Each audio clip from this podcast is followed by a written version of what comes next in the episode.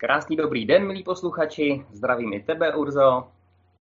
Zdravím uh, tebe i všechny posluchače. Doufám, že se máte krásně. Taky doufám, za toho slunečního počasí si myslím, že uh, je nám všem líp.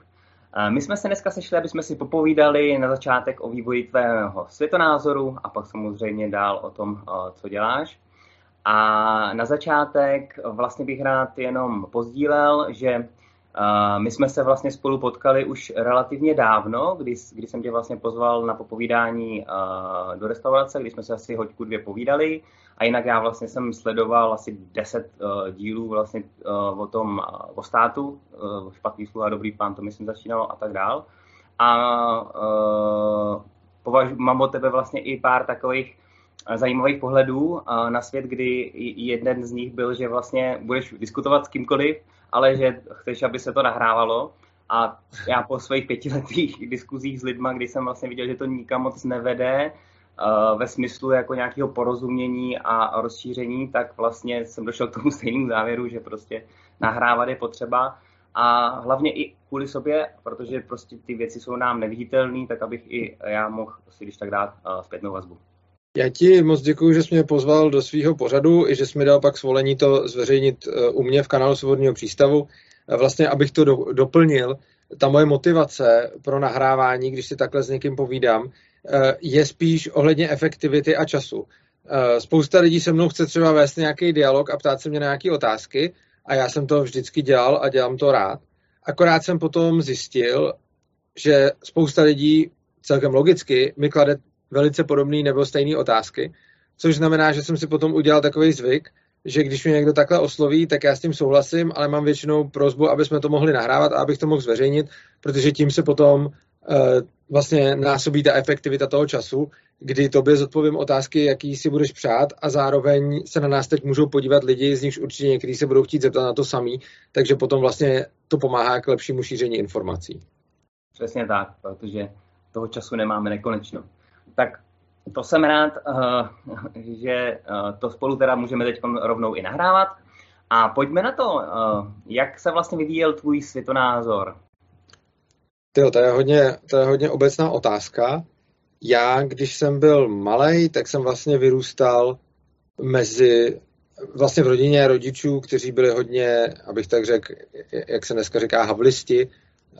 Václav Havel tam byl hodně jako populární figurou, protože rodiče eh, vlastně vyrůstali nějak za minulého režimu, takže eh, a, a komunistická strana je eh, více či méně, hlavně teda mámu pronásledovala, čímž pádem potom samozřejmě velice vzlíželi k, k Havlovi.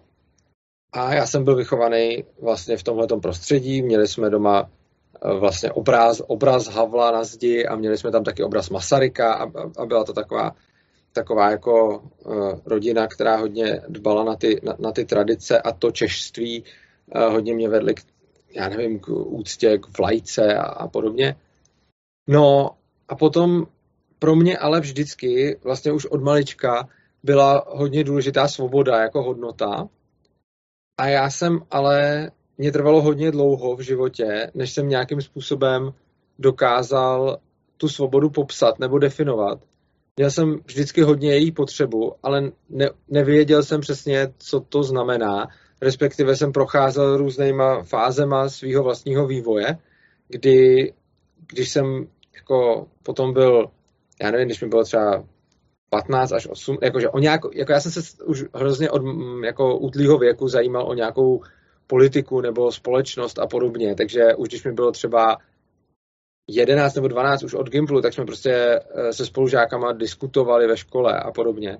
A když mi bylo nějakých 15 až třeba 18, tak jsem byl hodně takovej, jako řekněme, pravicový konzervativec a měl jsem, eh, jako tehdy jsem si myslel, že to je vlastně ta největší svoboda, ale zároveň jsem měl takový hodně eh, nekompromisní názory na to, že by měly být, že by měl být všude pořádek a velký tresty a možná i velká pravomoc policie a velká pravomoc státu. Jako ne, že bych byl pro velký stát, jako pro sociální dávky a tak, to, to nikdy ne, ale byl jsem právě pro takový ten silný stát, který nikomu nic nepromine, který bude mít ty přesné zákony a který budou všichni dodržovat a nějak jsem si představoval, že, že, tohle, je, že tohle je svoboda. No a potom se začaly moje názory formovat dál. Vlastně se ze mě začal stávat minarchista, protože jsem si pořád víc uvědomoval, že k čemu všemu ten stát vlastně ani nepotřebujeme a že těch funkcí toho státu je zbytečně moc a že jsou zbytný. Takže jsem potom vlastně přemýšlel o tom hodně, který služby potřebujeme, aby nám stát poskytoval.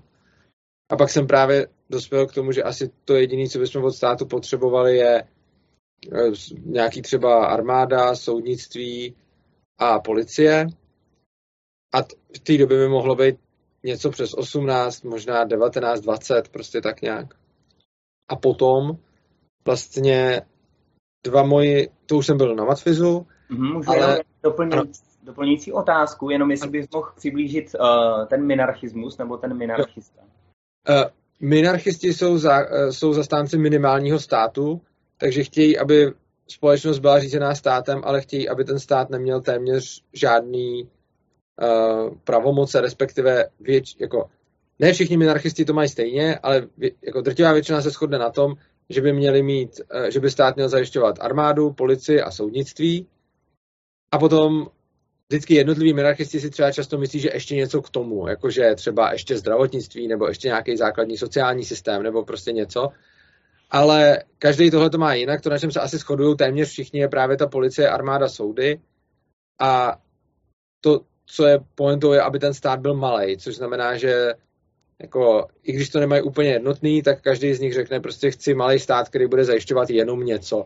A malý stát znamená stát, který by měl rozpočet třeba desetinový než ten současný nebo i menší.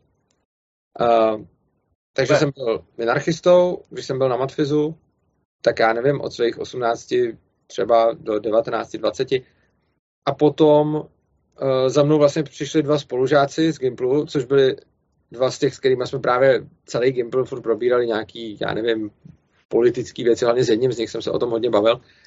No a oni potom studovali ekonomii na Karlovce a tam je někdo začal seznamovat s rakouskou ekonomickou školou a natrefili tam právě i na anarchokapitalismus. A já jsem se s nimi o tom hodně bavil, protože mě to samozřejmě zaujalo, protože jsem byl zvyklý vést různý politické debaty a byl jsem zastánce toho, že prostě stát musí být a musíme mít stát.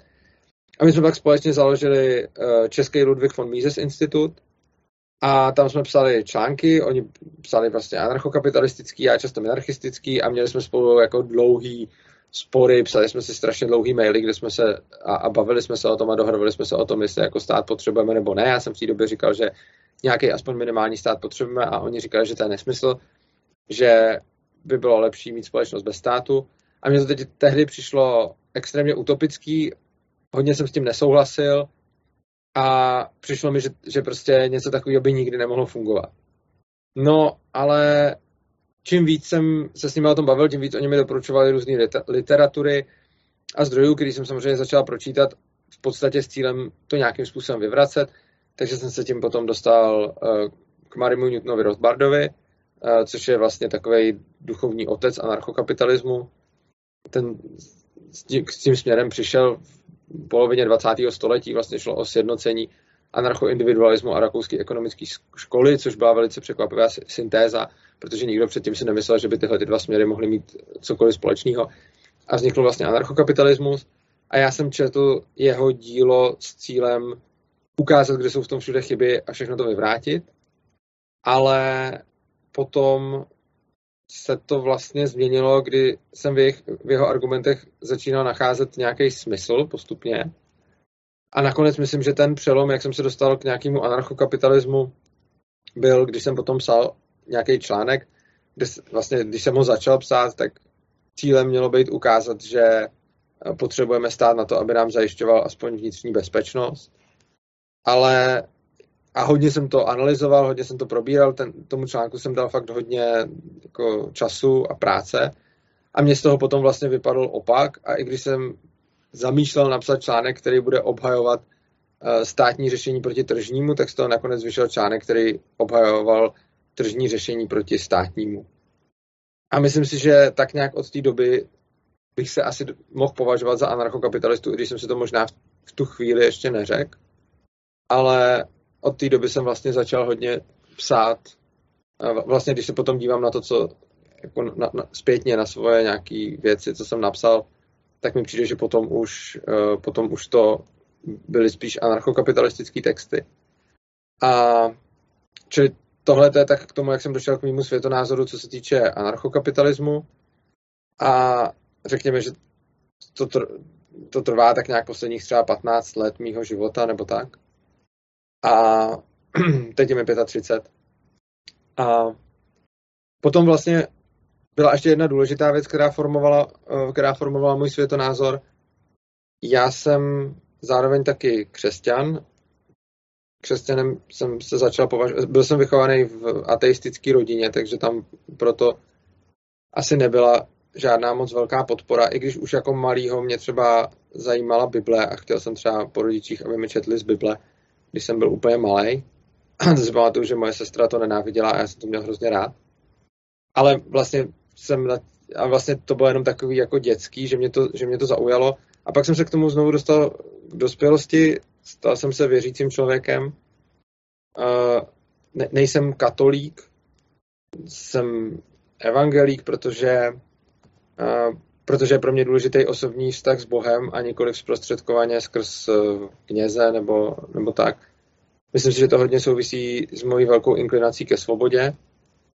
A průběhu času jsem teda podle mě tím anarchokapitalismem dosta, dospěl k, nějaký, k nějaký podobě svobody ve fyzickém a materiálním světě, která se zas tak moc, eh, řekněme, nemění, nebo jako pořád, pořád něco nového objevuju, ale už to nejsou tak velký skoky. Když jsem to vlastně hledal od svých, já nevím, 10-11 let do svých 20, tak jsem, tak jsem tam dělal obrovský, obrovský změny toho názoru a od té doby, co jsem se dostal k anarchokapitalismu, tak ty změny tam pořád jsou. Pořád je pro mě důležitý nějakým způsobem si definovat svobodu a nějakým způsobem vědět, co to pro mě přesně znamená. Ale ty změny už jsou mnohem menší. Ale to je, co se týče svobody, řekněme, nějaký materiální nebo svobody ve fyzickém světě. Potom před několika lety, a to už bylo dávno potom, co jsem byl věřící, se pro mě stalo velkým tématem, když jsem do nějaký pro mě uspokojivý míry proskoumal tu svobodu fyzickou, tak se pro mě velkým tématem stala svoboda vnitřní, svoboda myšlenková a svoboda duchovní. A to je něco, kde teď vidím, že tápu asi tak podobně, jako jsem před lety tápal u té fyzické a podobně, jako jsem si objevoval, jako co pro mě znamená svoboda ve fyzickém světě, tak teď, řekněme posledních pět let třeba, nebo možná i trošku víc. Pátrám po tom, co pro mě znamená svoboda duchovní a k tomu mě jednak vede moje víra křesťanská, ale jednak taky je pro mě hodně důležitý buddhismus a z buddhismu čerpám hodně moc. Začal jsem meditovat a i když sám sebe považuji za křesťana, tak spousta věcí z buddhismu je pro mě hodně pomocná a řekněme, mm, řekněme pravdivá a má v mém životě, má v mém životě velký místo, což znamená, že svoji, řekněme, mm, spirituální svobodu nebo duchovní svobodu hledám uh, jednak asi v tom křesťanství a jednak v tom buddhismu. A věnuju se meditaci, věnuju se modlitbě a obě ty věci nějakým způsobem hodně obohacují a posouvají můj život. A to je mhm. asi, co bych tak mohl říct ke světonázoru. No super, mě tam zaujalo, ty si říkal, že v dospělosti vlastně se uh, stal tím věřícím evangelikem. Byla to nějaká situace nebo příhoda, nebo co tě vlastně přivedlo na tuhle tu cestu? Uh, já jsem Vě, většina lidí to má tak, že se jim třeba stane nějaký zážitek, alespoň co jsem mluvil s křesťanama, a na základě toho potom uvěří. Já jsem to takhle asi úplně neměl, respektive já jsem prostě hledal a hledal jsem, zabýval jsem se o víc světových náboženství, zabýval jsem se o islám, zabýval jsem se o křesťanství, zajímal jsem se prostě vlastně i o ten buddhismus, i o židovství. A nějakým způsobem tehdy mi křesťanství dávalo největší smysl z toho důvodu, že já cítím ve svém životě hodně vděčnosti. Myslím, pocit, pocit vděčnosti je jeden z mých, jeden z mých hodně základních. Vděčnosti za to, že tady jsem, vděčnosti za to, že tady můžu žít, vděčnosti za to, že jsem se narodil a že žiju v naprosto úžasném světě. A jsem v podstatě vděčný hodně silně za každý další den, za každou další hodinu a za to, co můžu prožívat. A s tímhle mi hodně křesťanství korespondovalo, protože skrze modlitby jsem mohl dávat té vděčnosti průchod a bylo to pro mě, bylo to pro mě velice, řekněme, úlevný. A mám zkušenost, že spousta lidí se stává křesťany spíš proto, že třeba po Bohu něco chtějí a on jim nějak pomůže, nebo alespoň oni mají za to, že jim pomohl. Já to nechci říkat takhle dogmaticky, protože já nevím, komu Bůh pomohl nebo nepomohl, ale každopádně ti lidi jsou o tom přesvědčeni a tím pádem se potom většinou stávají křesťany takhle. Já jsem to spíš měl, že mi obecně přišlo, že když většina lidí na světě po drtivou většinu existence lidstva a i v současnosti je nějakým způsobem věřící, tak mi přišlo, i když žijeme v ateistické zemi, tak mi přišlo, že by byla škoda vynechat nějaký takhle velký poznání ze svého života, jenom protože vlastně, řekněme, nepocházím z prostředí, kde by to bylo, kde by to bylo, hm, řekněme, nějakým způsobem prožíváno. Takže jsem začal o tom sám studovat a začal jsem si o tom zjišťovat věci. Četl jsem si Bibli, četl jsem si Korán, četl jsem si prostě různé i knížky, které o tom pojednávaly a nakonec jsem se vlastně tímhle tím způsobem asi stal věřícím. Stal jsem se věřící tím, že jsem se zkoušel modlit a přišlo mi, že Bůh moje modlitby vyslyšel. Ale samozřejmě nechci nikomu říkat, tak to bylo, protože si samozřejmě uvědomuji, já trochu nemám rád, když se věřící lidi prezentují jako vědící, já si myslím, že jsem věřící, protože věřím a ne protože vím, jak to je. Což znamená, že samozřejmě pokud mi někdo řekne, a co když ti neodpovídal Bůh, ale bylo to celý jenom v tvojí hlavě, tak řeknu, to je samozřejmě možný, ale na mě je volba, eh, čemu budu věřit. Takže, takže asi tak. Mm. Super, takže jestli jsem to dobře pochopil, tak vlastně uh, ty, ty evangelíci ti byli nejblíž vlastně kvůli tomu nástroji, který se dal používat jakož ta modlitba, která ti hodně seděla s tou vděčností, co ještě jako fungovalo v životě, a pak ten buddhismus, který taky ti je v podstatě blízký, dalo říct. No, uh, jako protestanti jsou mi blízký, jako tak modlí se asi všichni křesťani, ale protestanti jsou mi blízký právě proto, že uh, nemají papeže a že nemají kněze že vlastně katolíci říkají, že existuje nějaký prostředník mezi mnou a Bohem a protestanti říkají, že mám svůj osobní vztah s Bohem, což, mi, což je mi bližší. Jo, to bylo, to bylo to důležitý promiň a jsem si to tady zaznamenal, protože to jsem chtěl uh, pochválit, protože uh, v podstatě uh, mě taky zajímalo vlastně, jak to s tím náboženstvím, protože já jsem uh, od malička tak nějak se díval na to, že všechno má takový nějaký smysl, tak nějak jsem jako cítil a vidělo, vadilo mě, jak to prostě kolem funguje, protože mi ta přirozenost, uh, cítil jsem, že by měla být jinde, i když jsem to nedokázal nějak vysvětlit. Můj děda uh, tomu říkal svědomí, uh, já jsem tomu celý život říkal vesmír, teď jsem uh, přišel takový, takovou definici, že Bůh je vlastně, to jsou všechny principy, které známe i neznáme. To, jak to tady funguje, to prostě je ten Bůh. A vlastně za, nejlepší zabránění komunikace s Bohem je právě postavení tam toho prostředníka, co dělá většina náboženství, takže to tady úplně krásně, jak si vycítil, že vlastně tady tahle překážka nebyla a proto uh, smysluplnější než ostatní. Takže to jsem chtěl jenom vypíchnout. A... Pro mě osobně jo, samozřejmě respektuju, že jiní lidi to mají jinak a že na to může taky, že na to může taky něco být. A co se týče toho buddhismu, tak ten jsem objevil vlastně až později, uh, nebo jako, já jsem se o něm nějakým způsobem, o něj nějakým způsobem zajímal už tehdy, ale tehdy mě ještě neoslovil, ale potom jsem hodně začal pracovat na sobě, věnovat se nějakému seberozvoji a sebepoznání a k tomu mi ten buddhismus potom hodně dobře sednul, ale potřeboval jsem k němu asi ještě dozrát. Takže uh, myslím si, že k tomu buddhismu jsem se dostal třeba o deset let později než k tomu křesťanství. Hmm. A teď vlastně jsou pro mě obě ty jako víry, nebo na, ono je to, je to jako, já jsem dostal nedávno jako otázku, jako jak to, že jsi křesťan, ale zároveň jako se zabýváš o buddhismus, ale podle mě jako křesťanství nějaká víra v Boha a buddhismus je spíš vysvětlování nějakých principů světa a za mě si ty věci nějak zvlášť neodporou, i když tady za to by mě zejména většina křesťanů jako nepochválila, že jsem to řekl. A taky mě se to nechválí. Mm-hmm.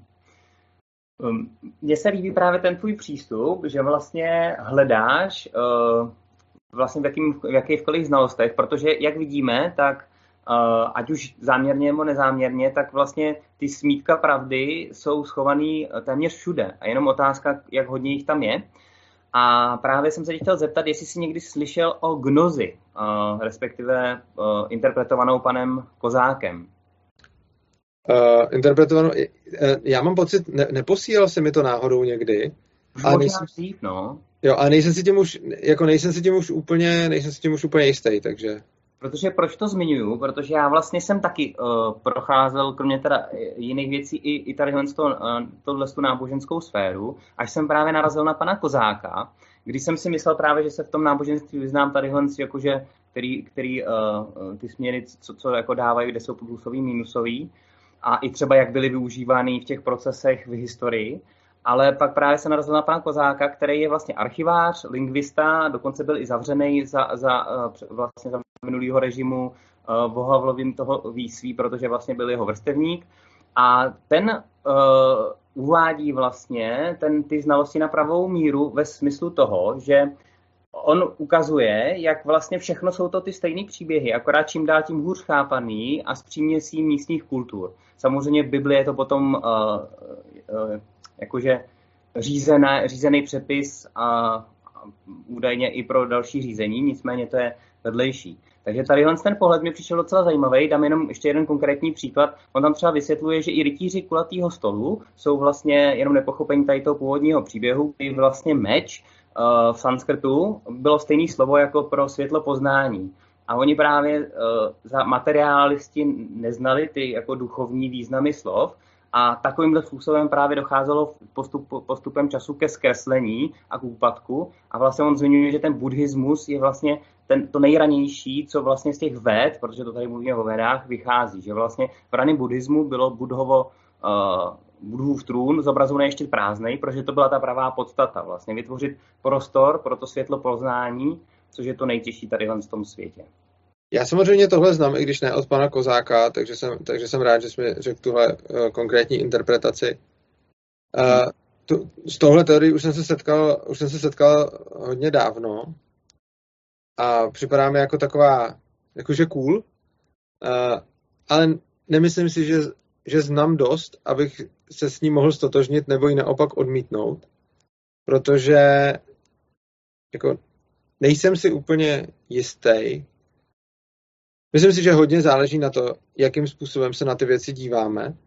A myslím si, že způsobů, jak chápat křesťanství, jak chápat třeba buddhismus, jak chápat jiné náboženství, je celá řada. A určitě lze najít nějaký způsob tak, aby jsme je mohli chápat všechny stejně. Ale já třeba vidím mezi křesťanstvím a buddhismem, o který se zajímám nejvíc, výrazný rozdíl a nedošel jsem k tomu, že by to bylo jako to samý. Je to pro mě něco jiného i když je pravda, že spousta těch věcí, které pro mě z toho potom do života vyplývají, jsou rozhodně minimálně v souladu. Čili jako určitě si nemyslím, že by si, že by si to odporovalo, to, to ne, ale... Jsem špatně vyjádřil. Eh, nechtěl jsem říct, že by to bylo to samé, ale že to vychází z toho stejného základu. Že když vlastně se podíváme na, na, na, na strom, který roste, tak vlastně zpětně tím, že budeme používat hlavně etymologii, což znamená vývoj slov, tak se dá uh, vypozorovat ten vývoj nebo respektive úpadek uh, toho chápání těch jako původních znalostí, nebo jak to říct, protože on to vlastně popisuje jako uh, kořeny indoevropské duchovní tradice. Takže... Jako určitě, určitě najdeme společný strom všeho, vzhledem k tomu, že všechno živý nějak vychází ze stejného základu. Lidi se nějak vyvíjeli, jazyky se vyvíjely, takže, takže tam jako věřím, že najdeme, že najdeme nějaký společný kořen, to, to asi určitě jo. Na druhou stranu si myslím, že bychom našli společný kořen vlastně u úplně všeho a že těžko najít dvě, dva fenomény lidský civilizace, které by dostatečně daleko neměly nějaký svůj společný kořen. Ale ještě bych se možná, eh, ještě bych se možná vrátil k tomu, jak jsi říkal, k tomu hledání vědění po střípcích všude možně. Tohle mi připadá důležitý. Já jsem dřív byl hodně, nebo vlastně doteď jsem, jako vědecky založený člověk. Studoval jsem matfis, jsem programátor eh, a jsem hodně exaktní a logicky přemýšlející člověk. A hodně dlouhou dobu svého života, jeho první polovinu určitě, jsem vlastně skoro všechny svoje poznatky čerpal právě jenom z tohohle směru a ze směru nějaký logiky a vědeckého poznání. Ale čím jsem starší, tím víc začínám čerpat jak z vědy, tak z víry a jsou to pro mě dvě věci, které mě nesmírně moc obohacují. Přijdou mi obě dvě velice podstatný a důležitý a hodně mě mrzí, když se to často podává jako, že to je v protikladu, že je to věda versus víra. Pro mě to absolutně není v protikladu, jako věda versus víra. Je to skoro jako kdyby mi někdo říkal, že třeba je to na světě jídlo versus pití a musím si vybrat, jestli teda budu pít nebo jíst. Ale podle mě ty dvě věci se doplňují a skrze ně můžu docházet k, k různým poznáním a rozhodně princi- spousta principů, které jsem objevil ve vědě, jsou principy, které jsou použitelné ve víře a naopak. A samozřejmě lze najít spoustu dogmatiků a jejich výkladů víry, který bude v rozporu s vědou. A stejně tak ale na druhé straně lze, lze najít spoustu technokratů, eh, jejichž nějaký spíš ale už výklady vědy než věda samotná budou v rozporu s vírou. Ale já se domnívám, že ty dvě věci nejdou proti sobě a že naopak můžou člověka obě dvě obohacovat a myslím si, že je důležitý na jednu stranu být nohama na zemi, dívat se na fakta a data a vnímat, co se děje a používat vědeckou metodu k objevování světa, ale na druhou stranu si myslím, že neméně důležitá je nějaká péče o svoji duši a nějaký spirituální život a myslím si, že obojí dvojí má svůj čas a místo. Naprostej, naprostej souhlas. Uh, jsou to neoddělitelné vlastně uh, metody, nebo jak to říct, my jsme od Boha dostali, jak já říkám, dva kompasy, kterými se tady vyznáváme. Jedna je nemysl a druhá je nějaká intuice svědomí. A vlastně kultivace uh, toho je právě, vychází spíš z té víry. Nicméně bych tady rád doplnil, že uh, jednak uh, dneska drtivá většina věd, vědy se blíž podobá právě té víře. A další důležitá věc je ta, že vlastně čerpat informace nebo znalosti lze odkudkoliv, ale vždycky je potřeba právě aplikovat uh, určitý algoritmus, já tomu říkám odfiltrovávání informačního zkreslení. A právě to, co jsem zmiňoval, třeba toho kozáka, tak to bylo právě kvůli tomu, že bez uh, tady těch znalostí se celkem uh, špatně dá odfiltrovávat to informační zkreslení, aby člověk právě dokázal vlastně jít k těm smítkám pravdy, jak se říká. Samozřejmě za předpokladu, že, že, že to metodologicky je správně, možná to je špatně, nicméně snažím se poukázat na ten princip. A toto je potřeba uplatňovat jak u vědy, jak vidíme třeba věda nám říká na COVID uh, tohle i tamto a uh, vidíme, že to asi očividně nestačí, tak samozřejmě i u té víry, u těch náboženských textů a tak, protože máme i, já nevím, třeba já si pamatuju, že, že jsou faráři, kteří jsou úplně skvělí, dá se s nimi povídat, a jsou, jsou i faráři, se kterými ne a to stejný se dá najít v jakýkoliv skupině, takže... Já bych možná se tady uh, trošičku ohradil proti tomu, když si řekl, že většina vědy je dneska vlastně vírou. Já si tohle nemyslím. Uh, já si ale myslím, že věda je pro mnoho lidí a možná i pro většinu, protože ji nerozumějí, v podstatě vírou, ale to není to stejné tvrzení. Jinými slovy, uh, lidi, který znám a kteří jsou doopravdy vědci a zabývají se vědou a dělají vědu, tak z drtivé většiny podle mýho názoru vědí, co dělají a postupují nějakým způsobem v souladu s tím, co věda je. Oproti tomu, když potom vidím, jakým způsobem se s jejich závěry ve společnosti běžně nakládá, jakým způsobem s tím nakládají zejména novináři, ale jak se to potom předává do nějakého jako narrativu přijímaného společností, tak tam vidím velký problém a tam už přesně vidím to, že se z vědy stane náboženství. A úplně typický příklad vidím v tom, že třeba drtivá většina lidí je přesvědčená, že fyzikální zákony máme dokázaný obdobným způsobem, jako máme dokázaný matematické věty a nevidějí mezi tím rozdíl a, nevidě, a protože se tou vědou nikdy nezabejvali, tak nechápou rozdíl mezi tím, co to znamená dokázat nějakou větu v matematice nebo v teoretické informatice a jaký je rozdíl mezi tím experimentálně pokusama ověřit uh, nějakou teorii ve fyzice. A to je jeden z mnoha příkladů, ale těch příkladů je, těch příkladů je celá řada. Spousta lidí zaměňuje korelaci za kauzalitu a bere vědecké studie, které nám přinášejí korelace, což je velice cený a nelze to rozhodně zahodit, ale zacházejí s nima, jako kdyby to byly kauzality, což to nejsou a oni si často vůbec neuvědomují ten rozdíl.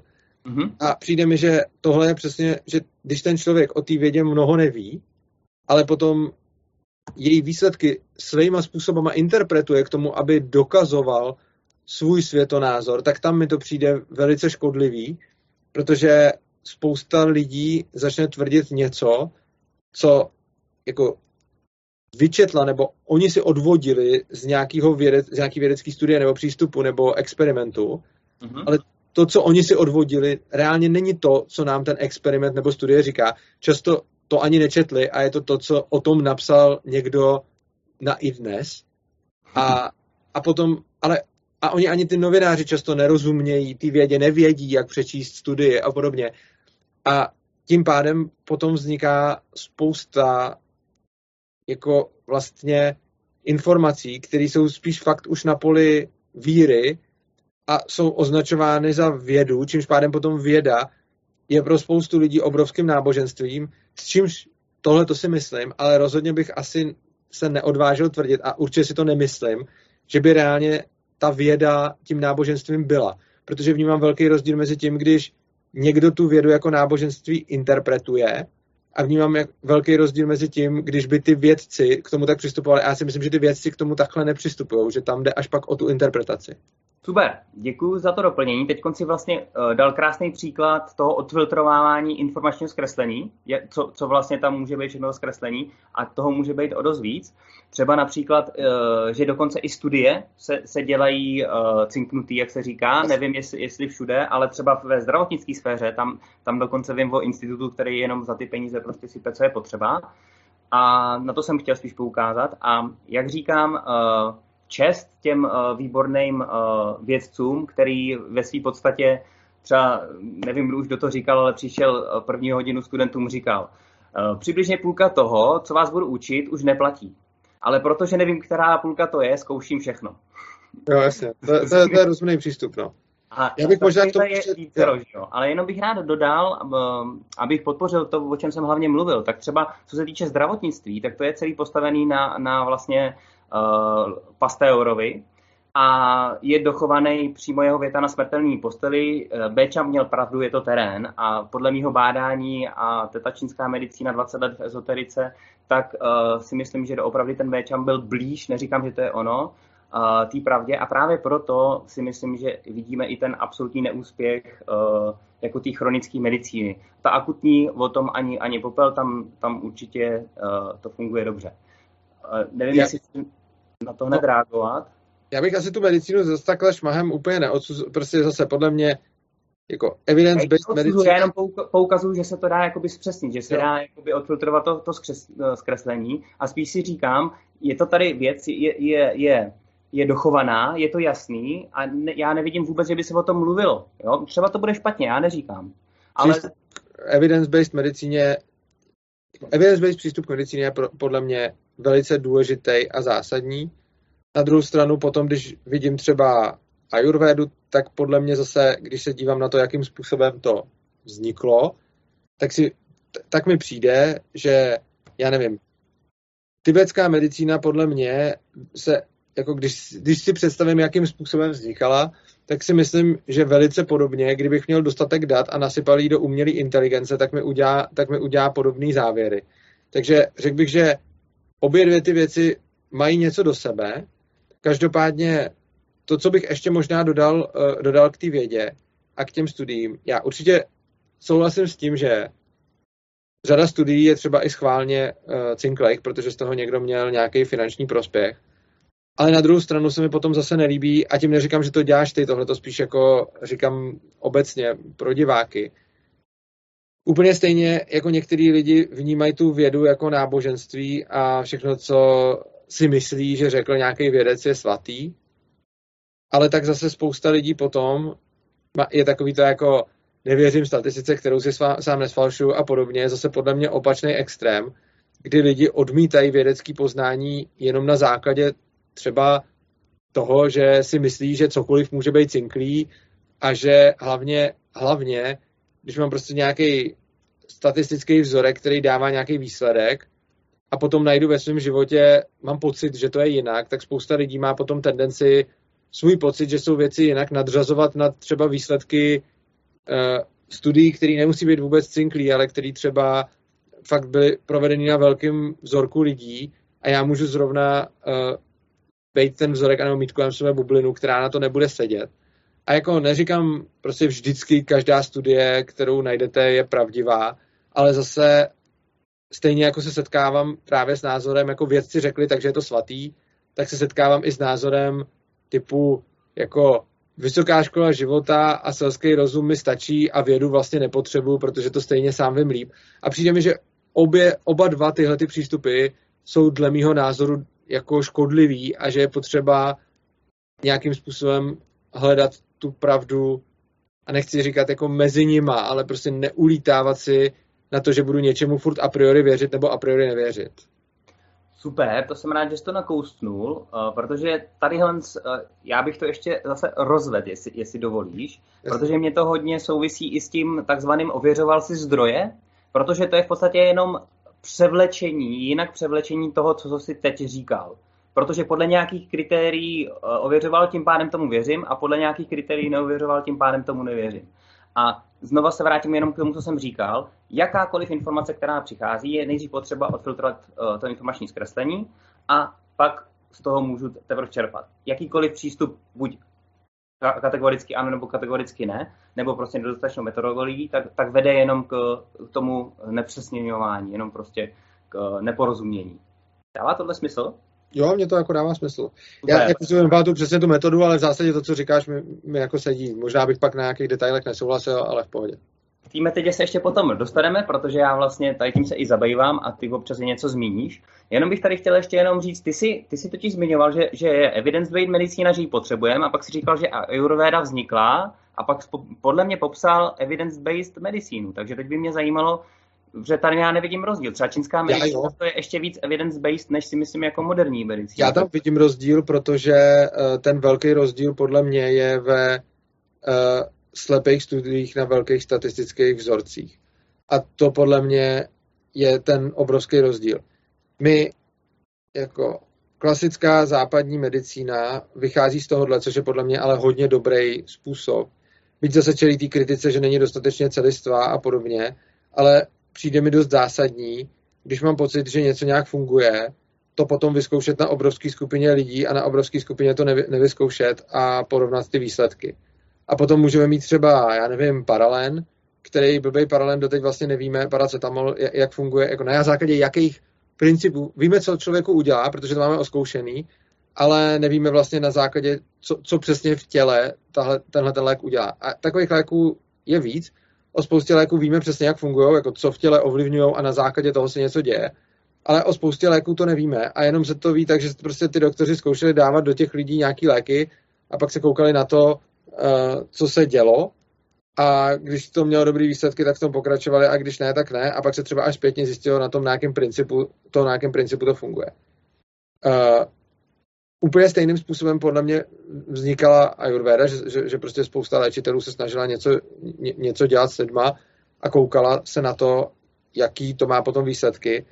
Ale to, co mě tam potom trošičku chybí, jsou uh, nějaký větší slepý studie na větší množství lidí, respektive nikde jsem nenašel. Jako, mě to, co se tam píše, v mnoha věcech dává smysl.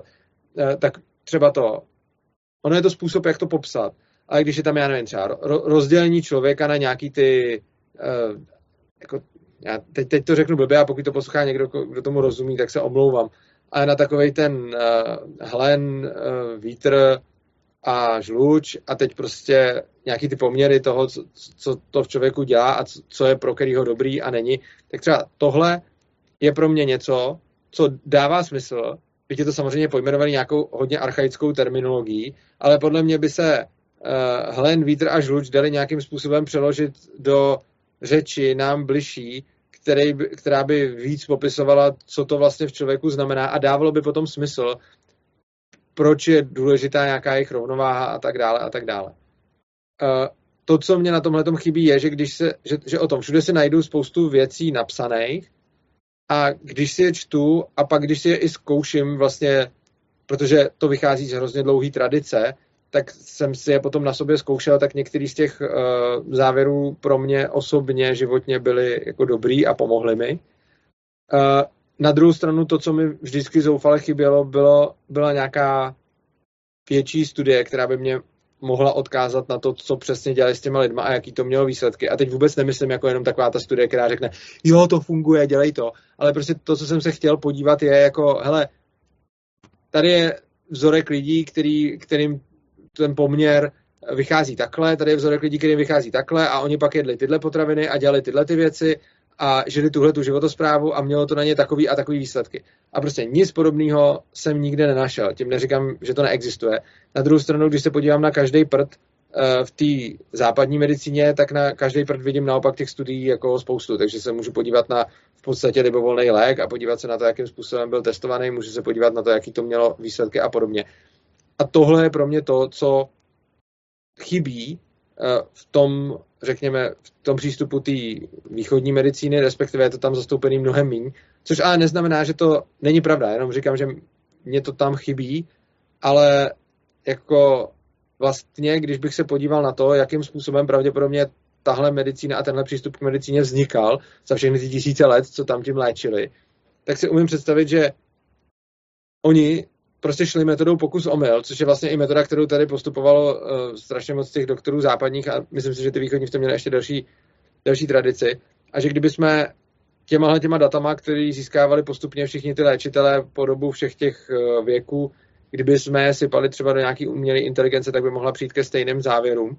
Ale to, co mi na tom chybí, jsou ty data, které podle mě se u nás na západě začaly minimálně třeba v posledních 100-150 letech zaznamenávat formou, která je vyhovující a uspokojující. Oproti tomu eh, ta východní medicína podle mě těch dat má zatím výrazně méně, nebo nejsou tak dohledatelný. Čili tohle jsem tím jako myslel. Jako, to, tomu rozumím, to, to, to já chápu, že tam chybí ta studie, ale snažil jsem se pochopit jako proč, protože abych to ještě víc poukázal na to, protože ty to teď právě říkáš, na západě máme eh, spoustu studií a já tvrdím, že drtivá většina z nich je buď nepřesná, nebo úplně mimo. A tam vlastně nemáme žádný studie, studie v úvozovkách, ty to, ty to bys chtěl, ale vidíme, jaký to má jako efektivitu a účinky a, a, a funkčnost oproti té západní. Já to Možná, právě teď jsem to dal jako hodně do extrému, takže jako No, já to právě úplně nevidím, protože já na to, je to přesně takový to, jako, že můžu pocitově cokoliv vidět, jenže pocitově funguje i placebo a, a, a somatika a všechno. A já to, že to oskouším na, na sobě a bude to na mě fungovat, to mi dává v podstatě nulový výsledek, protože pokud jsem to zkoušel s tím, že jsem tomu věřil, tak to mohlo být klidně placebo. A to, co eh, mi, to, co mi pomáhá v té západní medicíně, je, že tam dělají eh, dvojitě slepej test a počítají tam právě s vlivem placebo a dokážou poznat, jestli ten lék prostě je účinnější než placebo není, nebo není. Oproti tomu já můžu dělat nějakou z těchto věcí a když to funguje, tak to dělám dál, i kdyby to bylo placebo, protože mi to pomáhá. Ale to, co mi tam trošičku chybí, je tenhle ten přístup, kdy bych rád prostě viděl, že nejenom si udělám jako na sebe rozbor toho, z jakých jako těch elementů se skládám a co bych s tím měl dělat, ale že bych se ještě rád podíval na to, že desetitisíce lidí to takhle udělalo a jak dopadly oproti těm, co to neudělali. A tohle by bylo, jak se ptal, co mi tam chybí, tak mi tam docela chybí tohle, protože já můžu sbírat vliv na řádově jako jednotkách případů lidí, jako na sobě a nějakým svým okolí, nebo si můžu něco přečíst na internetu. Ale to, co ale chybí mi právě jako mnohem větší, chybí mi tam ty data prostě. Hmm, tak jako v Číně mají uh, desítky, stovky milionů, že jo? Ale tady jsem to dobře pochopil, tak uh, to jde jenom o to, že tam vlastně není vyloučení placebo, protože to je v podstatě jediný. A... Co? No nejenom. Uh, já ani nevím, jestli to jako funguje. Prostě to... No ne, tak tím, tím že vy, vy se vyloučí to placebo, tak, buď, tak to že jo, nebude fungovat. Na, protože se vyloučí no to, a to, to by měla ta slepá studie, že udělat. To jsem, to jsem tak pochopil. No to taky, ale nejenom. Ono je toho mnohem víc než placebo. Prostě jde o to, že můžeme mít lék, který bude fungovat prostě na nějakou skupinu lidí a na nějakou jinou skupinu lidí fungovat nebude. No. Uh, a může to mít nějaký důvody. A prostě v momentě, kdy se tím nezačnu fakt zabývat a nezačnu to testovat na obrovském vzorku populaci a pojedu pořád ve smyslu jako v úvozovkách babských rad, tak se budu dostávat do nějaký třeba většinový obecné platnosti, ale nikdy nemůžu vědět, jestli třeba já nebudu v nějaké skupině lidí, který má, já nevím, eh, jinou krevní skupinu nebo jiný nějaký gen nebo něco jiného, na koho tohle to nebude fungovat. Oproti tomu u těch, u té západní medicíny si to můžu docela dobře zjistit. To je totiž docela další zajímavá věc, na kterou jsem chtěl poukázat, že si tomu dobře chápu, tak ty tvrdí, že tady vlastně ty studie, studie předcházejí tomu, že jsou ty léky jakoby přesnější, ale já jsem si jako nevšiml, že by se uh, prášky a různé tyhle věci nějak přizpůsobovaly lidem. Maximálně pro nějaký to není, ty to nesmí a ostatní to můžou. Když to protože mám s tou čínskou medicínou minimálně zkušenosti, tak tam je ta medicína vždycky úplně jako personalifikovaná, že jako bere v potaz vůbec uh, člověka jako nejen uh, co má silný slabý stránky, ale i jeho právě energetiku těla, což třeba vůbec medicína jako aktuální uh, nebere v potaz a právě proto bych se chtěl i vrátit k tomu tvrzení, že já tvrdím, že ta medicína určitě uh, na ty akutní, prostě když se stane úraz, tam to vůbec nesrovnávám, řeším ty chronický hlavně, protože na těch je to úplně viditelný, že tam to prostě jednoznačně nefunguje a přitom to má za sebou všechno to, co ty si říkal. A pak tu máme čínskou medicínu. Já bych asi neřekl, že to jednoznačně nefunguje. Jo. Prostě funguje to nějakým omezeným způsobem, ale prostě rozhodně tvrzení jednoznačně to nefunguje je hrozně silný. Prostě někdy to nefunguje, někdy to léčí příznaky a někdy je to schopno vyléčit tu nemoc. Prostě máme spoustu různých nemocí a říct šmahem prostě to nefunguje, podle mě úplně nedává smysl. Ostatně jako ono potom, když to dělíš na to chronické akutní a bavíš se potom jenom o akutním a ne o chronickém, tak ono už z podstaty věci ti budou do chronického padat spíš ty věci, které neumíme léčit, protože když to léčit umíme, tak už to pak není chronický. Takže prostě třeba, a když já, já jsem takový... teď třeba, zlomil jsem si nohy dost ošklivě a nějakým způsobem mi ty nohy opravily a ono je to akutní, ale kdyby se mi to stalo 500 let zpátky, tak když pomineme, že bych asi na to umřel, uh, tak by to bylo potom i chronický, což už teď nemusí vůbec být. Takže tak do toho nebudeme přece tahat. Mluvím, bavíme se tady o bolestech zád a hlavy a alergiích a uh, netrávení a, a tadyhle, tadyhle ty věci, které jsou právě ty, jak se jim říká, civilizační choroby, tady o tom se bavím. A tak uh... s alergiema, který zmiňuješ, už dokáže západní medicína ale co dělat, jenom se s tím musí člověk jako, uh, jenom se s tím musí člověk trochu crcat, ale v momentě, jako ty, ty můžeš jako i na základě západní medicíny léčit do nějaký míry alergie, akorát je to oprus, ale jako dá se to. Stejně tak, co se týče bolení zad, tak taky to není. Jako ono to, že na to většina lidí kašle, neznamená, že na to ta západní medicína nemá odpověď. Prostě, když jdeš k fyzioterapeutovi, tak ten ti taky na základě jako zdrojů západní medicíny řekne, co máš cvičit, aby tě přestali bolet záda a co často to pomůže.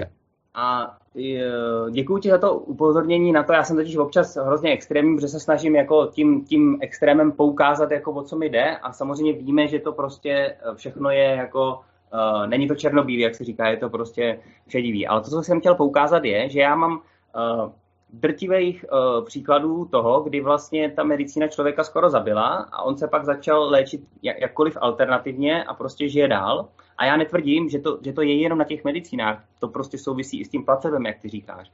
Ale když to takhle jakoby pozoruju a fakt dlouho to pozoruju, byl jsem i ve zdravotnictví, a spolupracujeme třeba s eh, Honzou Vojáčkem, který ho klidně můžeme vzít do diskuze, protože ten má takové zkušenosti a takových neuvěřitelných jakoby příkladů nějakých Ale já tě, já tě možná v tomhle tom zastavím. Jako já za prvý si nemyslím, jako upřímně se mi nechce tohleto téma ne, se mu věnovat. Já rozumím, právě jsem chtěl jenom jakoby jenom nastřelit, že tady je otázka, jak to teda vlastně s, eh, s tím stavem toho zdravotnictví je. A já ti říkám to, co jsem říkal na začátku. Ta odpověď na to by byla, to, co bych potřeboval, jsou velký data potřeboval bych, ne, že mi řekneš, já mám spoustu zkušeností, to řekne každý, já mám spoustu zkušeností s tímhle a s tamtím. A když se budu zase bavit s doktorama eh, z klasické nemocnice, tak ty řeknou, to jsou šarlatáni, já mám taky spoustu zkušeností, že šel k šarlatánovi a pak přišel ke mně a bylo to dobrý. Prostě a znáš logicky, doktory, to bylo logicky, každý z, těch, každý z těch léčitelů bude znát případy lidí, kteří přišli ke standardním doktorům a potom to selhalo a pak přišli k ním. A naopak každý ten doktor bude znát spoustu případů, který přišli k léčiteli a ten to podělal a pak to vyřešil ten doktor nebo už třeba nevyřešil. A prostě oba, obě dvě ty skupiny doktorů, tak k ním logicky budou přicházet pacienti, na kterých ty druhý neuspěli a ty na, ne, ne ty, na kterých uspěli. A proto vůbec jako, že mi někdo řekne, znám spoustu případů, je přesně to, co pro mě nemá vůbec žádnou váhu, protože je tam obrovský statistický zkreslení, kdy ke každému doktorovi přijdou ty, který u uh, léčitelů neuspěli a k léčitelům přijdou ty, kteří neuspěli u doktorů. Takže logicky to potom vede k tomu, že doktoři si budou myslet, že léčitelé jsou šarlatáni a uh, léčitelé si budou myslet, že doktoři jsou prostě idioti.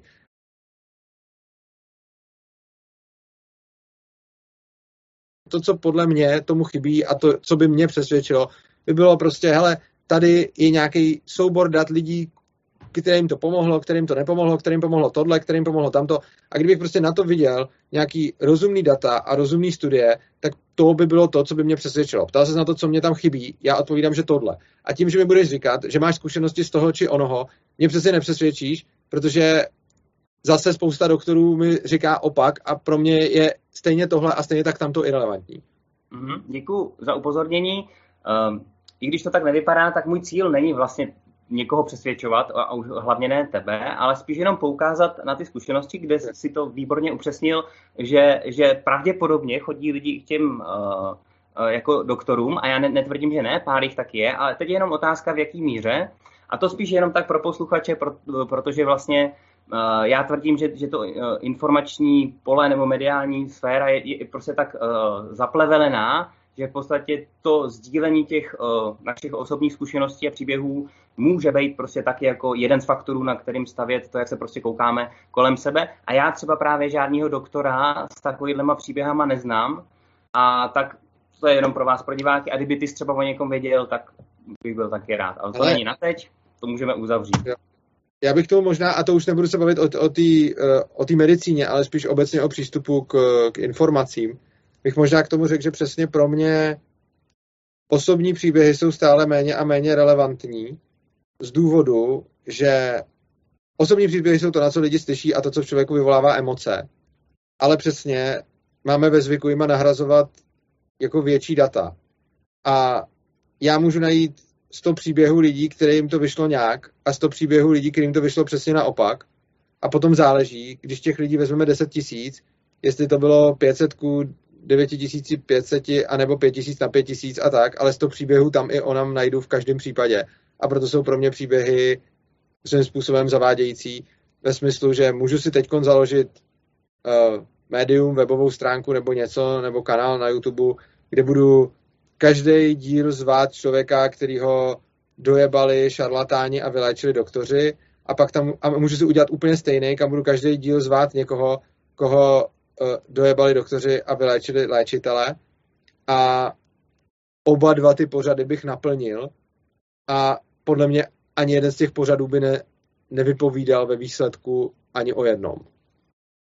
Za předpokladu, že bychom neodfiltrovávali informační zkreslení, tak by to asi moc ne, nevypovídalo, ale i tak si myslím, že by se z toho dalo spoustu dat vyčít. Okay, no. A, ale už jenom to, že bys prostě naplnil oba dva pořady, tak už to by bylo třeba jakoby uh, docela uh, vypovídající, protože já si myslím, že by úplně nenaplnili už jenom díky tomu, že prostě víc lidí projde tím uh, jako uh, systémem me, me, uh, medicínským. Takže vlastně statisticky by se to taky muselo nějak zohlednit, že to je nějaký faktor. Což jsme zase jenom u toho o, o, informačního zkreslení a díky ti za to, že jsi mi párkrát i upozornil, protože prostě máme vzorce a můj vzorec je poučovatel, když jsem dřív hodně lidí tím sral, takže pracuji na tom. Uh, tady k tomu já jsem jenom chtěl ještě zmínit, protože uh, v podstatě já, když jsem šel, šel tím a bádal jsem, tak vlastně nejlíp se může člověk naučit uh, z toho, když jako něco nezná, když něco neví. A je úplně jedno, že to je přece blbost. Prostě slyšel jsem o tom poprvé, to tak mě to zajímá, ale když jsem o tom slyšel jako, a používám dialektickou metodu, abych si to zasadil do, do souvislostí. A právě uh, to zdravotnictví mám takhle nějak zasazený, ale rád o tom budu uh, diskutovat, ale docela zajímavý téma je i astrofyzika, kde jsem vlastně narazil, že, že to je možná ještě jako víc jako na vodě postave, postavený jako odvětví vědecký v uvozovkách, kde jeden kanál Skyscholar, kde, kde právě to vysvětluje člověk, který s okolností právě MRI přístroje, kde se tohle to používá, tak ten tam právě vysvětluje, že třeba ten slavný obrázek černý díry, takže to prostě byl udělaný obrázek z 6 pixelů. Že prostě z 6 pixelů oni tam udělali tohle, že to prostě není jako reálně možný. A tak dál. Takže kdyby někdo, nebo ty, jestli tady k tomu něco víš, si chtěl popovídat, tak to mně přijde taky jako zajímavý. Hele, je teoreticky možný, že nějaký jeden slavný obrázek se dělal 6 pixelů, ale rozhodně uh, jako to, to, jakým způsobem se teď sleduje na obrovský rozlišení různýma teleskopama všechno možný ve vesmíru, tak uh, jako rozhodně bych neřekl, že astrofyzika je postavená na vodě, a minimálně to, co oni čtu a vím, tak mi, tak mi takhle nepřijde, ale nechci jako asi to není úplně téma tohohle pořadu mi přijde, nebo jako... Asi jo, já jsem to chtěl jenom tak jako zmínit a potom dodat vlastně Godelův teorem, protože jsi tam zmínil hodně matiku a to je vlastně taková základní věc, která jako vysvětluje, že vůbec nemá cenu se vědecky uh, bavit o bohovi, protože vlastně v tom souřadnicovém systému se nedá dokázat platnost, neplatnost toho, toho jevu, jo. No, uh, jako Vě, občas se setkám s tím, že věda jakoby vylučuje Boha, ale myslím si, že to, že to tak není, ale ani ho nepotvrzuje. A prostě, jak říkám, přijde mi, že věda a víra si nemusí odporovat, ale samozřejmě záleží na tom, jak budeme co z toho vykládat. No, kam se posunem dál? Jsi tam měl nějaký další otázky, já už si je nepamatuju. Ty jsme dneska rádi nějak... Já se vrátím k tomu, uh,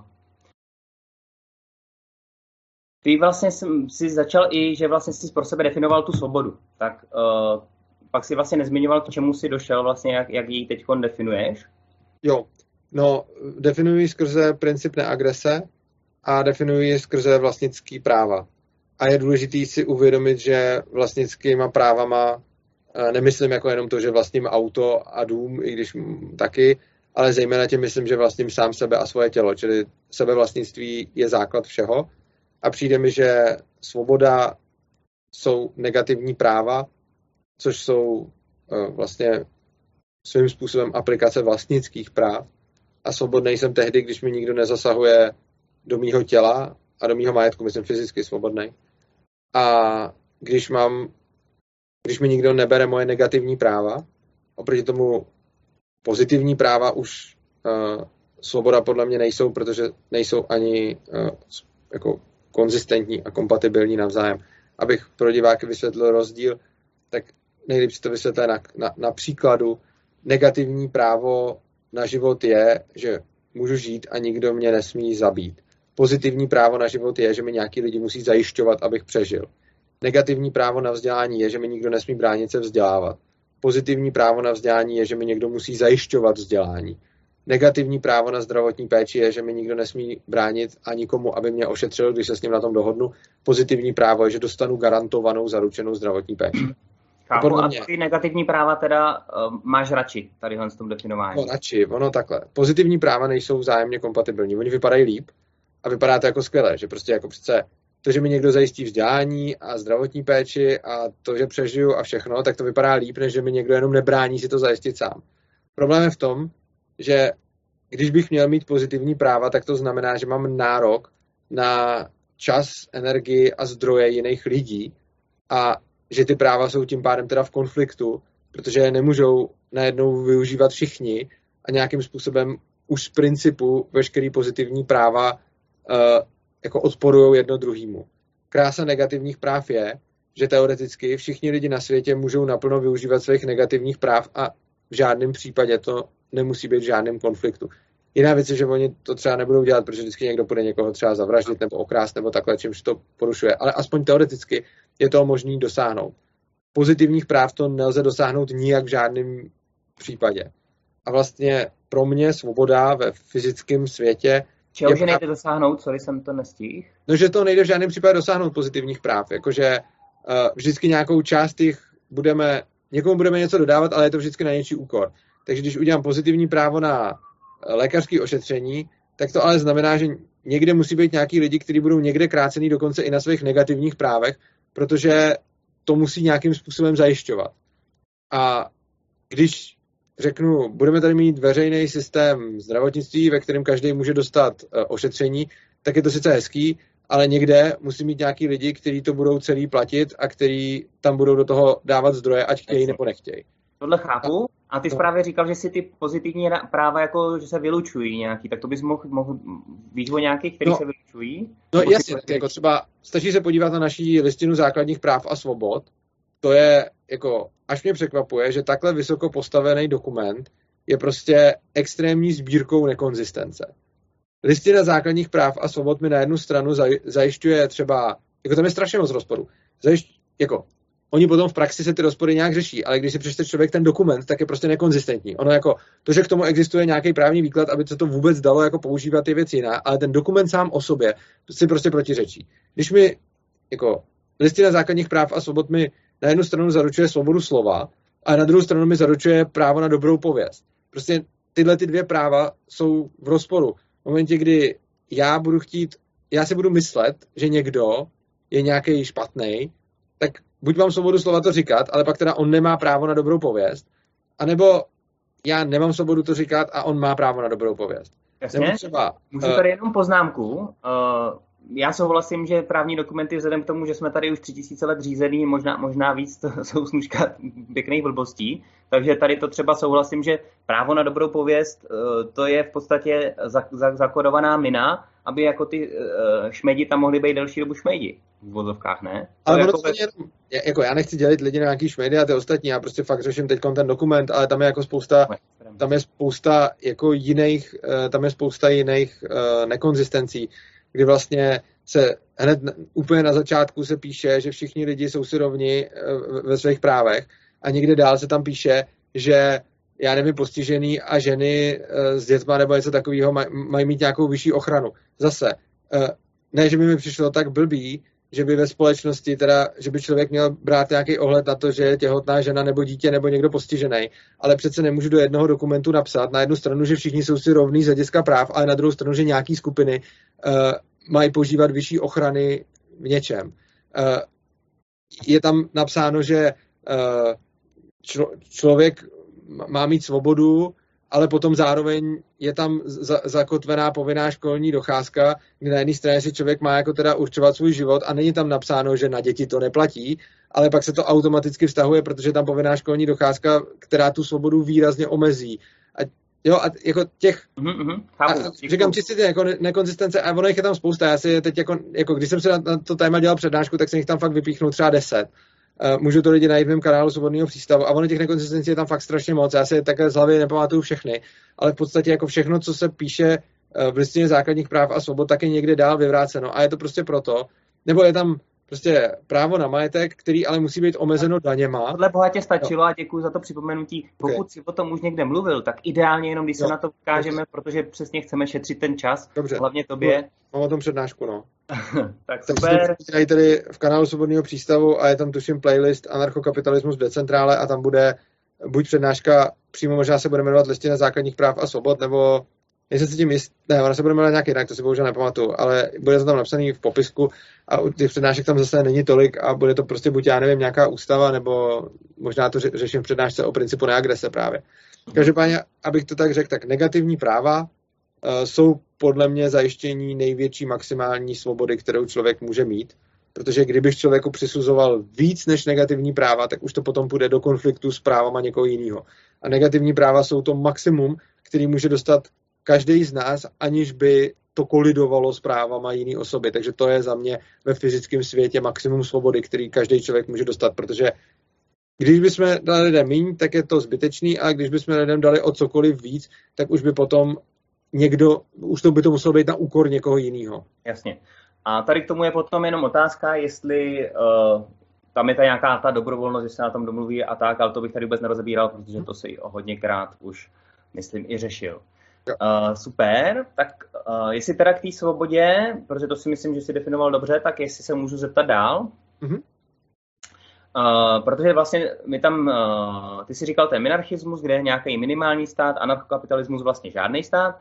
A já jsem slyšel takovou zajímavou definici, uh, že vlastně stát by měl zajišťovat to, co si občané nedokáží zajistit vůbec, anebo v dostatečné kvalitě jako třeba, já nevím, jaderný průmysl nebo nějaký takovýhle vysokotechnologické věci. Jak se vlastně díváš tady na ten výrok? On je to v podstatě něco teda možná blíž k tomu minarchismu, něco takového. Já s tím výrokem v zásadě souhlasím a myslím si, že je to v podstatě i do nějaký míry možná princip subsidiarity, i když to ne, trošku jiný, tam se říká, že vlastně všechno se má rozhodovat na co nejnižší úrovni. Ale já si myslím, že ten princip platí, ale zároveň není nic, co by si lidi bez státu nedokázali zajistit a to, že to teď zajišťuje stát, neznamená, že by to lidi bez státu zajistit nedokázali. A souhlasím s tím, akorát si myslím, že ta množina je prázdná. Stejně jako souhlasím s principem subsidiarity, akorát, že si myslím, že uh, ta úroveň, na který se dá rozhodovat, je úroveň jednotlivce. Uh, což je vlastně, to z toho vyplývá, ale tak když jsme to rozkouskovali, že ale tady na tím principem jsem shodnem a teď právě už je uh, ta interpretace, tak k tomu se právě dostaneme, protože já tady eh, tvrdím, že vlastně člověk to soudí na základě toho, co vnímá, jak ten svět funguje nebo nefunguje a k tomu se později dostaneme. Takže množina je prázdná, to si řekl dobře. No,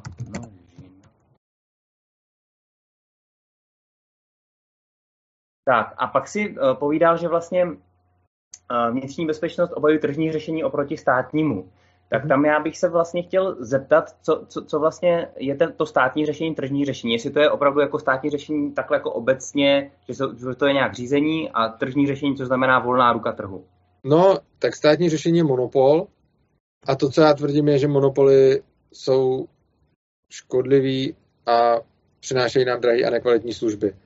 Oproti tomu uh, tržní řešení je demonopolizace toho odvětví, což znamená umožnění konkurence, a zase, i když si to většina lidí zrovna v případě bezpečnosti neumí představit, a já jsem si to taky neuměl představit, dokud jsem to nezačal nějakým způsobem studovat, tak je to zrovna to téma, který bylo na hrozně dlouho a o kterém mám spoustu uh, přednášek ve svém kanálu Svobodného přístavu. Takže tady odkážu diváky na přednášky, buď přednášky o policentrickém právu, těch je tam podle mě několik, a pak jsou tam přednášky v playlistu Anarchokapitalismus Polis a tam je přednáška o soudnictví přednáška o policii, přednáška o armádě a vlastně řeším, jak by tyhle ty eh, složky mohly fungovat volnotržně a je to tam nějakým způsobem rozvedeno a bylo by to fakt asi na dlouho. Jasně, jasně, to skvělý, děkujeme za, já jsem eh, mimochodem pár z nich viděl a uh, musím říct, že to máš výborně zpracovaný a říkám, uh, Díky. spoustu věcí jsem se jakoby dozvěděl a rozšířil si pohledy, i když uh, někdy principiálně a někdy i ty konkrétní příklady jsou dobrý na vyjevení. A jestli si dobře pamatuju, tak stejně tam uh, anarchokapital, u toho anarchokapitalismu zůstávaly dvě věci, které vlastně nebylo na ně možné zodpovědět. Že, že když prostě anarchokapitalismus bude v nějaký menší jednotce, tak ta větší jednotka uh, nemá se prostě proti ní jak bránit. Tohle podle mě není ale otázka anarchokapitalismu. Tohle je něco, co jsem tam samozřejmě říkal na těch přednáškách, ale zároveň jsem říkal, že to samý platí i o státech. Prostě v momentě, kdy máme nějaký malý stát a nějaký velký se ho do, rozhodne dobít, tak pokud ten malý stát nemá spojence nebo jaderný zbraně, nebo já nevím, eh, tak se tomu většímu státu nemá úplně jak bránit.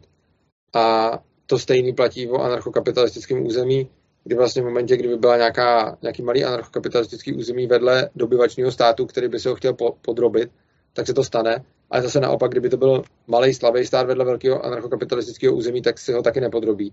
Takže si myslím, že tam jako není nějaká výjimka pro anarchokapitalismus, ale prostě jako je to nějaký běh světa, kdy vlastně celou historii ty větší a silnější celky požírali ty menší. Tomu se dostaneme, jasně, děkuji za doplnění. Tady uh, za předpokladu, že bychom brali, že vlastně svět je řízen jenom na šestý prioritě, co znamená uh, skrze válečnictví, tak uh, by to samozřejmě byla pravda, ale tam je ještě dalších pět uh, priorit řízení, skrz které řídí mimochodem čtvrtá priorita ekonomická, která je taky nástroj řízení, právě proto vol, vol, volná ruka trhu nebo volný trh je něco, co někdy v budoucnu bych určitě s tebou rád víc dopodrobna uh, rozebral a na to by bylo fajn se připravit, ať to má zase spát. A... Já jsem se stejně na ty otázky, co jsme poslal, nestihnul připravit, protože jsme je poslal ráno, tak jsem se jenom tak jako prolít a jednou jsem se na ně podíval, ale vlastně jsem se na nic potom dál nedíval, ale myslím si, že o tom dokážu mluvit jako z patra, protože je. jsem zvyklý.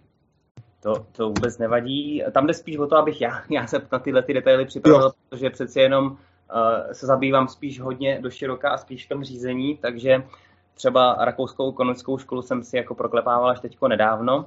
Jasně. Tak uh, a pomohl bys mi s tou druhou, s, tou, s tím druhým faktorem, který jsi, si právě zmiňoval, teď si to nějak moc ne, nedokážu vzpomenout. Jako já si to asi nepamatuju, jestli to byl faktor na přednášce o armádě. Jako možná jsem říkal tu věc, že jako to, to je pro mě takový celkem asi jako uh, i zdůvodnění, proč je to s anarchií náročnější, ale není to důvod se o ní nesnažit, ale přijde mi, že řekněme, že máme nějak rozložený svět a jsou tam někde státy a někde anarchistický území, tak ty anarchistické území, pokud to budou prostě anarchokapitalistické země, tak těžko budou přesvědčovat svoje lidi k tomu, aby šli třeba dobít vedlejší zemi, protože tam není nějaký centrální řízení a ty lidi nemají moc důvod tohleto dělat. Oproti tomu státy mají tuhle tu schopnost uh, jako si vybudovat armádu a potom ji prostě na rozkaz někam poslat, protože tam mají to centrální řízení, což znamená, že potom bych řekl, že většinou bude uh, vedená válka jako dobyvačná válka státu na to území anarchie. A ono už tohle to vidíme i v historii, že, že se takovéhle věci děly. Ale málo kdy je vedená válka z anarchistického území na území státu. A tím pádem teda, když to dopadne tak, že se ta anarchie ubrání, tak se ale tím nerozšíří její území. A proti tomu, když to dopadne tak, že se ta anarchie neubrání, tak se rozšíří to území toho státu. Takže z tohohle principu mám pocit, že to státům dává nějakou um, výhodu ve smyslu, uh, že, že se dokážou líp, uh, že se dokážou z principu víc rozpínat.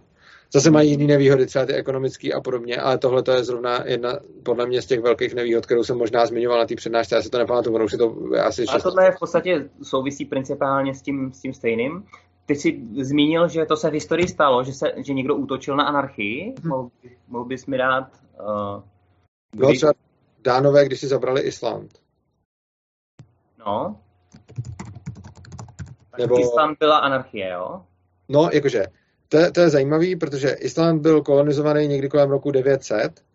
Uh, vznikly tam nějaký kmeny a paradoxní je, že na Islandu vlastně vzniknul i první parlament, nicméně zajímavý bylo, že i tak bych to území pořád pokládal za anarchistický proto, ten parlament se jmenoval nějak Alting a byly tam, byla to vlastně rada starších. A ta rada starších mm, měla pravomoc rozhodovat o nějakých otázkách, které spolu řešily ty kmeny, ale co v té době bylo důležité, že tam byla možnost opt-outu, což znamená, že každý člen toho kmenu mohl klidně přejít do jiného kmenu, aniž se musel stěhovat nebo přišel o majetek nebo něco takového a zároveň taky mohl z toho kmenu odejít a do žádného nestoupit. A v takovém případě se, jako ono to mělo sice spoustu nevýhod, protože ty kmeny fungovaly jako různý sociální a zdravotní pojištění tehdejší doby, že vlastně když se třeba tomu člověku něco stalo, tak oni se ty ostatní pak postarali o jeho rodinu a podobně. Takže když pak z toho kmenu odešel, tak, tak měl problém a měl mnohem horší situaci k přežití. Ale zůstal mu jeho, eh, prostě jeho majetek a nikdo na něj jen tak nešel útočit a vlastně tyhle lidi, kteří opustili ty kmeny nebo se přesunuli do jiného kmenu nebo založili jiný kmen, měli stejný práva jako ti ostatní a oni o nich nemohli rozhodovat, dokud, na ně, dokud spolu neválčili nebo jeden z nich nezautočil. Takže, to, takže i když tam měli vlastně parlament, tak ten parlament uh, měl závaznou váhu jenom pro ty, kteří se toho účastnili a kteří se toho účastnit chtěli. A když někdo provedl opt-out, což znamená, že z toho vystoupil, tak se na něj tyhle ty věci přestaly vztahovat a on potom byl vůči těm kmenům jako ve svobodném stavu, kdy teda pokud se mu něco stalo, tak měl problém, ale mohl si žít po svém a nemusel uh, dodržovat um, zákony těch kmenů, dokud na ně třeba nezautočil nebo něco takového. Chápu, což znamená, že v podstatě, kdyby tady bylo možnost eh, vystoupit z Čech, tak by to skoro i splňovalo, protože to je vlastně jediná, ta, ta, to je v podstatě dobrovolnost, že tvrdí, že jsme se tady na čem domluvili. A k tomu by se tě chtěl zeptat, slyšel jsi eh, někdy o živým člověku? Údajně se dá stát živým člověkem, protože tady existuje nějaký námořní právo, je to, myslím, skrz slovenské podílové družstvo jsem se o tom dozvěděl a už tady spoustu, nebo údajně pár lidiček ještě jsem neviděl nikoho konkrétně, sháním, má prostě eh, jinou, jiný pas, nebo já ani nevím, co dostanou za doklad, ale že nejsou vlastně... Jo, tak tohle to jsem slyšel před pár měsíci, mi ohledně toho někdo volal a tam jsem to slyšel poprvé, ale já se, mně to nepřišlo vlastně zajímavý a uh, tak jsem se o to pak nezabýval. Aha. Ale někdo mi, někdo mi to před pár měsíci volal a pak mi ohledně to posílal i nějaký e-mail, já jsem to nějak pročet, ale nepřišlo mi to, že by to mělo tuhle tu funkci protože ty státy fakt jako si vybírají ty svoje daně a vynucují ty zákony na, na, na svých územích bez ohledu na tohle a nemyslím si, že tohle to bude fungovat. Jo, jasně, že uh, to právě taky nevím, protože to, že někdo dostane že jo, kartičku, tak to teď uh, no. na to pozorňuje, že to vlastně nemusí reálně znamenat pro toho člověka nic, že prostě ta nemovitost bude platit dál a tak dál. Ano, tohle je podle mě ten, tohle je podle mě ten případ, kdy uh, se vlastně najednou nestane nezávislý na, na těch zákonech. A jako je pro mě v pohodě, že nějaký lidi budou mít nějakou organizační jednotku, klidně ať ti říkají třeba stát, která je bude ochraňovat před útočníkem. A takhle to přesně bylo na tom Islandu. Pokud by někdo z toho kmenu odešel a zautočil na něj, tak oni ho, tak oni ho spacifikovali. Ale v momentě, kdy někdo odejde a provede ten opt-out, tak si myslím, že by uh, neměl nadále podléhat zákonům toho státu v tom smyslu, že by třeba s ním mohl obchodovat, koupit si od něj nějaké služby nebo, ne, ne, nebo tak, ale myslím si, že by tam, dokud nikomu neubližuje, tak by tam neměly platit ty zákony, zejména je spousta zákonů, které, které mají jako chránit lidi sami před sebou a tohle je něco, z čeho by se podle mě měl mít každý možnost kdykoliv vyvázat. Mm-hmm. Což znamená, že uh, já jakožto badatel, tak kdyby ty o někom věděl, nebo tady posluchači, co budou poslouchat, uh, o někom, kdo ten dokument má, nebo k tomu ví nějaké blíž, blížší podrobnosti, tak mě by zajímalo, co je zatím dál schováno a kam se to třeba ještě bude vyvíjet, protože mám pocit, že se toho taky účastní vícero lidí tady toho procesu. No, to tam máme dál. Já si myslím, že protože my jsme měli dneska to spoždění, takže už bych to možná dneska i ukončil, protože já tam tak půl hodinky cestu. Jo, jasně, pohodě. Takže jestli by ti to nevadilo, tak Uh, děkuji ti moc za povídání, děkuji ti moc za i ty zpětní vazby, kdy jsi mě upozornil na to, když jsem se zase nechal trošku ovládnout svým vzorcem. A já tady mám spoustu poznámek a, a uh, budu rád, když, se, když bychom se prostě na příště připravili, že bychom to vzali i nějak tematicky a víc právě do hloubky, protože uh, tady uh, jsme se tak jako oťukali, poznali, jak se na to tak jako koukáme. Už vnímáš, že občas jsem příliš extrémní, tak mě to jako uvedeš na jako já rozhodně to ne, nevnímám jako extrémní. Jenom škoda, že jsme se nedostali k nějakým těm tématům. Mně se tam zrovna jedno líbilo, který si napsal. Myslím, že tam možná bylo nějaký téma, který se týkalo, a teď si nejsem jistý, nějaký možná soběstačnosti. Uh, Klidně, jestli chceš, je pro, uh, já je tady. zásahů do trhu, tak tam jsem se docela těšil a to je škoda, že jsme se k tomu nedostali, ale za tě nechci zdržovat a za druhý si to téma už nepamatuju, jenom vím, že mi přišlo takový zábavný, když jsem se na něj díval, že jsem si říkal, to je pěkný téma. Uh, právě tak aspoň máme tady na příště, ale bez na to připravíme. Tak, tak jo. Dobře, tak se měj hezky. Eh, zdravím všechny diváky, děkuji vám za pozornost, mějte se krásně, mějte se rádi a uživejte si života. Já děkuji moc a i vám děkuji, milí posluchači, že jste to dokoukali až sem a rozhodně budeme rádi za jakoukoliv zpětnou vazbu, námět, kritiku, protože jedině tím, že si prostě budeme eh, upozorňovat na věci, které třeba nevidíme nebo můžeme přehlížet a, a budeme si naslouchat, tak můžeme vytvořit nějakou lepší společnost a je úplně jedno už v jakém formátu. tak, tak děkuji. Ahoj. Ahoj.